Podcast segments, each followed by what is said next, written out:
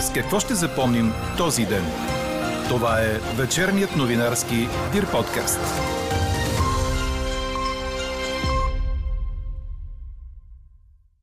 Свикването на Велико народно събрание и референдум за президентска република е сред традиционно лошите идеи на има такъв народ. Останете с вечерните подкаст новини, за да чуете още от коментара на доцент доктор Даниел Смилов, преподавател в Софийски университет и политолог и специалист по сравнително конституционно право.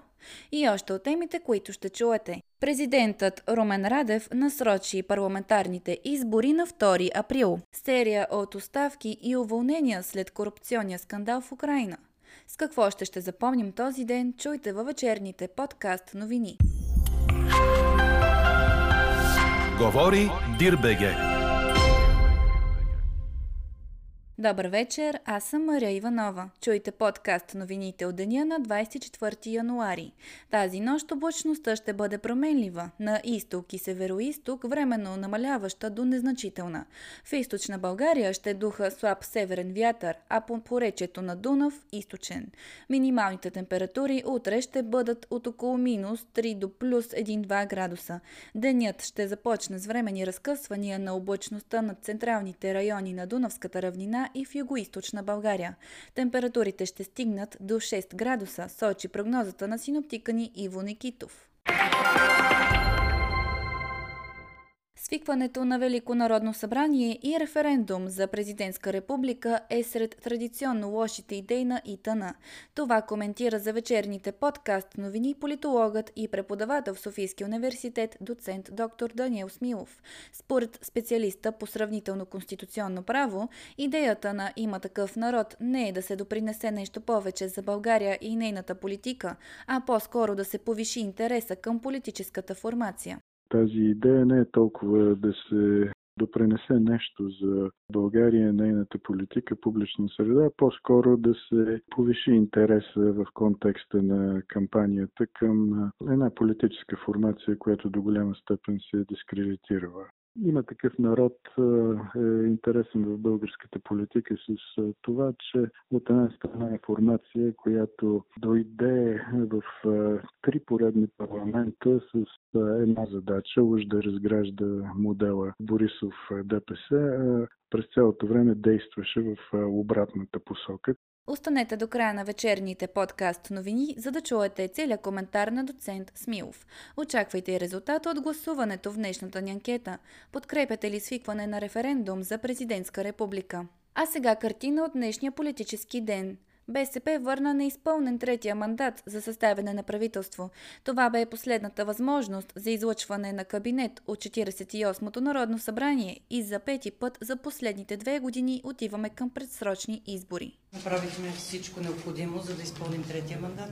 Изведохме четири важни задачи за редовно правителство и за парламент, такива каквито ги обсъдихме. Приемането на България в Шенген, законите по плана за възстановяване и устойчивост, приемане на бюджет за 23-та година и съдебна реформа. Поканихме всички партии на разговор и от тези, които дойдоха, и от тези, които не дойдоха, но заявиха публични позиции.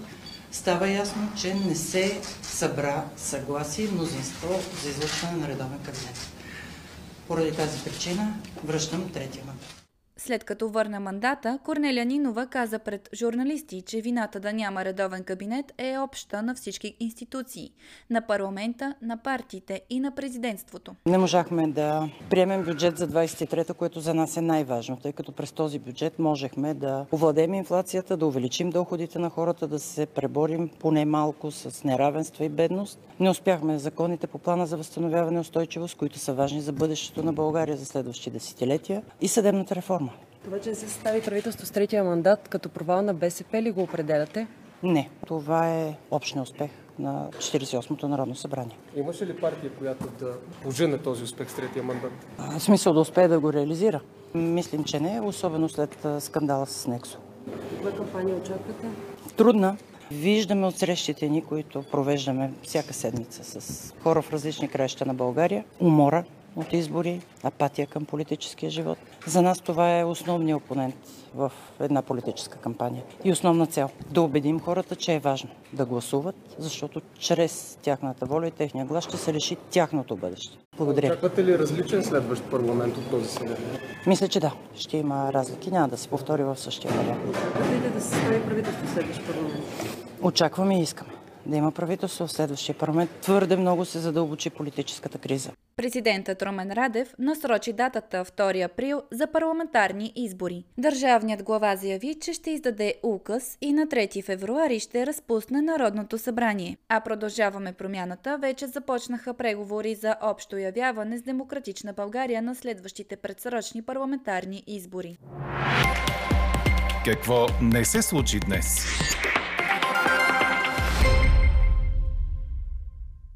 Съдята, който трябваше да се произнесе по жалбите срещу размера на гаранцията на двама от обвиняемите по делото Нексо, си направи отвод. Траян Николов и Калин Методиев обжалваха наложената им от прокуратурата гаранция от 1 милион лева. Името на магистрата не се съобщава, а само мотивите публикации в медиите, съдържащи твърдения, които не отговарят на действителността и вношения за безпристрастността на съда. Малко по-рано в някои медии, без да са посочени източниците на информация, се появиха заглавия като службите засякоха Нексо вади 1 милион лева за подкуп в съда. Отводът на съдята идва преди същината на процеса, тъй като произнасянето трябваше да е само по мерките за неотклонение на Николов и Методиев. Това е едно от първите големи дела за предполагаема организирана престъпна група, което ще се гледа в Софийския градски съд, вместо в закрития специализиран съд.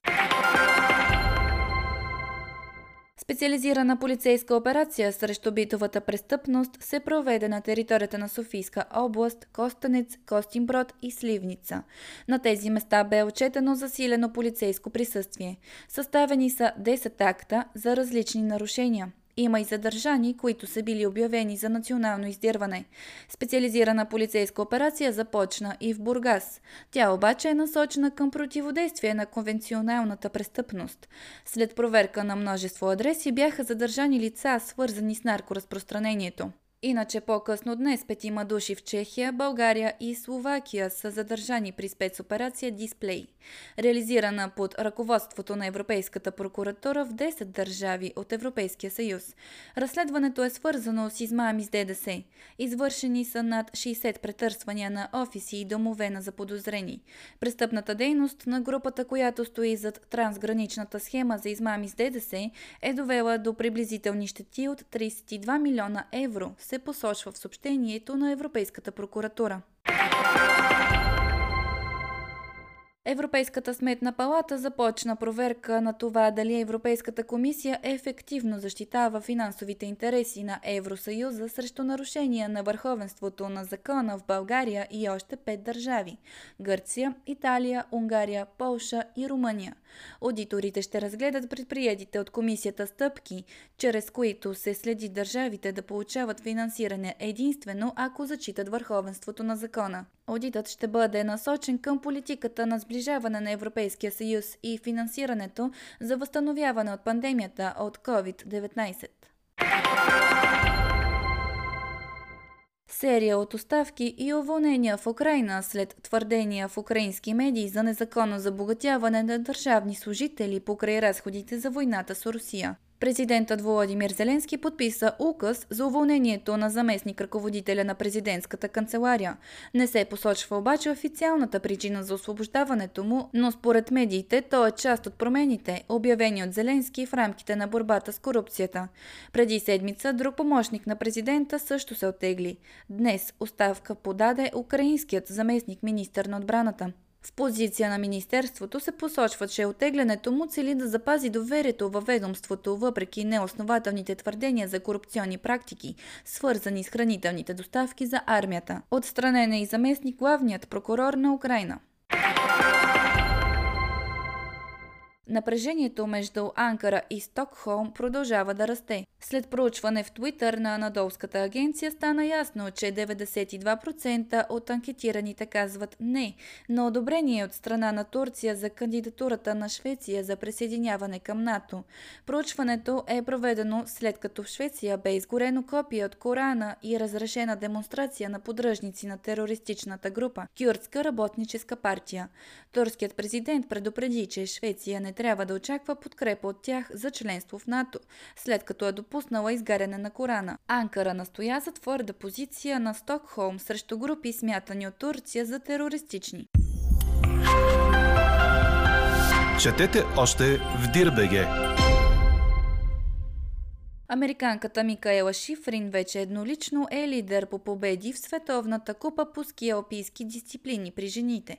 След като в последните няколко седмици тя делеше върха с сънародничката си Линдзи Вон по 82 спечелени старта, днес Шифрин излезе самостоятелно на върха, завоювайки своята победа номер 83 с триумф в гигантския слалом в Италия. Първият ти успех пък дойде преди повече от десетилетие, на 20 декември 2012 година в слалома в Швеция. По този начин американската скиорка подгони Ингемар Стейнмарк. Легендарният швед е абсолютен номер едно със своите 86 победи в Световната купа.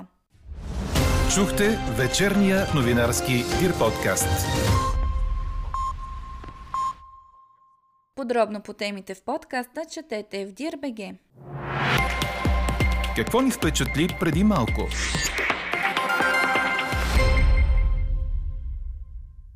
Европейският съюз прие нов закон, позволяващ добавянето на насекоми в храните. Защо насекоми? Предимствата са, че те са лесни за отглеждане, имат високо съдържание на хранителни вещества, подобно на пилешкото, говеждото и рибата, а освен това са вкусово неутрални. Повече от 2 милиарда души по света ядат насекоми. Техните любители в Европа също се увеличават. Официално домашните штурци могат да се използват в храната – замразени, сушени или на прах. Ще могат да влязат в употреба в производството на хляб, бисквитки, паста и шоколад а от четвъртък това ще се отнася и за ларвите на житната плесен. Каква я мислехме, каква стана? Подкрепяте ли свикване на референдум за президентска република? От над 2000 отговорили в анкетата, 70% казват не. Според политолога и преподавател в Софийския университет, доцент доктор Даниел Смилов, лидерът на Има такъв народ Слави Трифонов, чрез готвения референдум се опитва по-скоро да разтърси системата и да привлича обществено внимание. Ето какво каза доцент Смилов по днешния ни въпрос. Това е една от традиционно лошите идеи, които излизат от има такъв народ – Основната цел от тази идея не е толкова да се е, допренесе нещо за България, нейната политика, публична среда, а по-скоро да се повиши интереса в контекста на кампанията към една политическа формация, която до голяма степен се е дискредитирала. Има предвид има такъв народ. Какво според вас цели Слави Трифонов с подобен референдум? Освен това, което казах, да привлече внимание, да се опита така да се върне над 4% бариера, което за мен най-вероятно той няма да постигне. Всъщност той следва така традиционната си логика да опита чрез някакво разтърсване на системата в една или друга посока, просто да се опита да привлича обществено внимание, пък може би реализира някакви планове в чисто популистска насока. Има такъв народ е интересен в българската политика с това, че от една страна е формация, която дойде в три поредни парламента с една задача, уж да разгражда модела Борисов ДПС, през цялото време действаше в обратната посока, така че в тях е заложено такова противоречие между официална заявка и действие. Другото, което може да се каже за има такъв народ е това популистски импулс, който ги задвижва. И а, точно този популистски импулс а, обяснява и такива идеи, като които са имали през годините нали, за мажоритарна избирателна система, за отнемане на субсидията на политическите партии и сега виждаме нали, тази идея за президентска република. Зад нея няма някакъв много задълбочен конституционен анализ. Те просто разчитат, че хората искат властта да е концентрирана в един човек и евентуално, че на така известна част от българското, българските граждани нещо такова би им се харесало. Какво според вас ще постигне, няма как да не ви питам, подписката на възраждане срещу еврото, при положение, че процедурно е много трудно то да не бъде прието? Там нещата действително са сериозни. По отношение на референдума на Слави Трифонов има и конституционен въпрос. Дали той е допустим и от моя гледна точка искания свързани с смяната на формата на управление на държавата не би трябвало да са допустими. По отношение на референдума за еврото, там също има конституционни въпроси, които в един момент трябва да бъдат изяснени, защото с еврочленството си България е поела ангажимент да се присъедини към еврото. Да, въпросът на референдума е формулиран така, че да се обсъжда всъщност датата на присъединяването но е редно от моя гледна точка Конституционния съд да се произнесе изобщо за допустимостта на един такъв референдум, защото той влиза в противоречие с международни ангажименти, които България е поела. Какви са вашите очаквания за следващите избори? Очакванията ми са базирани на а, съществуващите сондажи на общественото мнение, които не показват а, много сериозни размествания но все пак трябва да имаме предвид няколко фактора, които могат да доведат до промяна на картината. Един, единият фактор е развоя на войната в Украина, който на практика е пряко свързан с а, а, такива русофилски играчи като Възраждане, някои други партии също могат да, така, да променят своя резултат при евентуална промяна в развитието на военните действия. Та това е едното от нещата, което трябва да се следи. Другото е самото позициониране на политическите партии.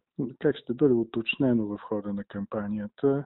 Да речем, може да има консолидация в някои от секторите, продължение на промяната и демократична България е вероятно да се явят заедно, което също ще постави така доста остро въпрос кой ще бъде победител формално в изборите. Позиционирането на политическите партии има значение и с и с оглед на това как те виждат евентуално бъдещо управление след изборите. Срещата на лидерите в Народното събрание от преди няколко дена показва, че ГЕРБ, ДПС, БСП и български възход, ако успеят да влязат, са готови да управляват заедно в някакъв формат на експертно правителство. А, така че имаме заявка за общо управление от тези четири партии. И въпросът е как хората ще оценят възможността от едно такова правителство.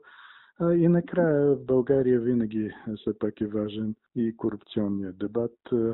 Има висящи обвинения в много посоки. Традиционно към лидера на ГЕРБ Бойко Борисов има висящи съмнения в сериозни злоупотреби, които не са разсеяни, продължават разследвания и така нататък.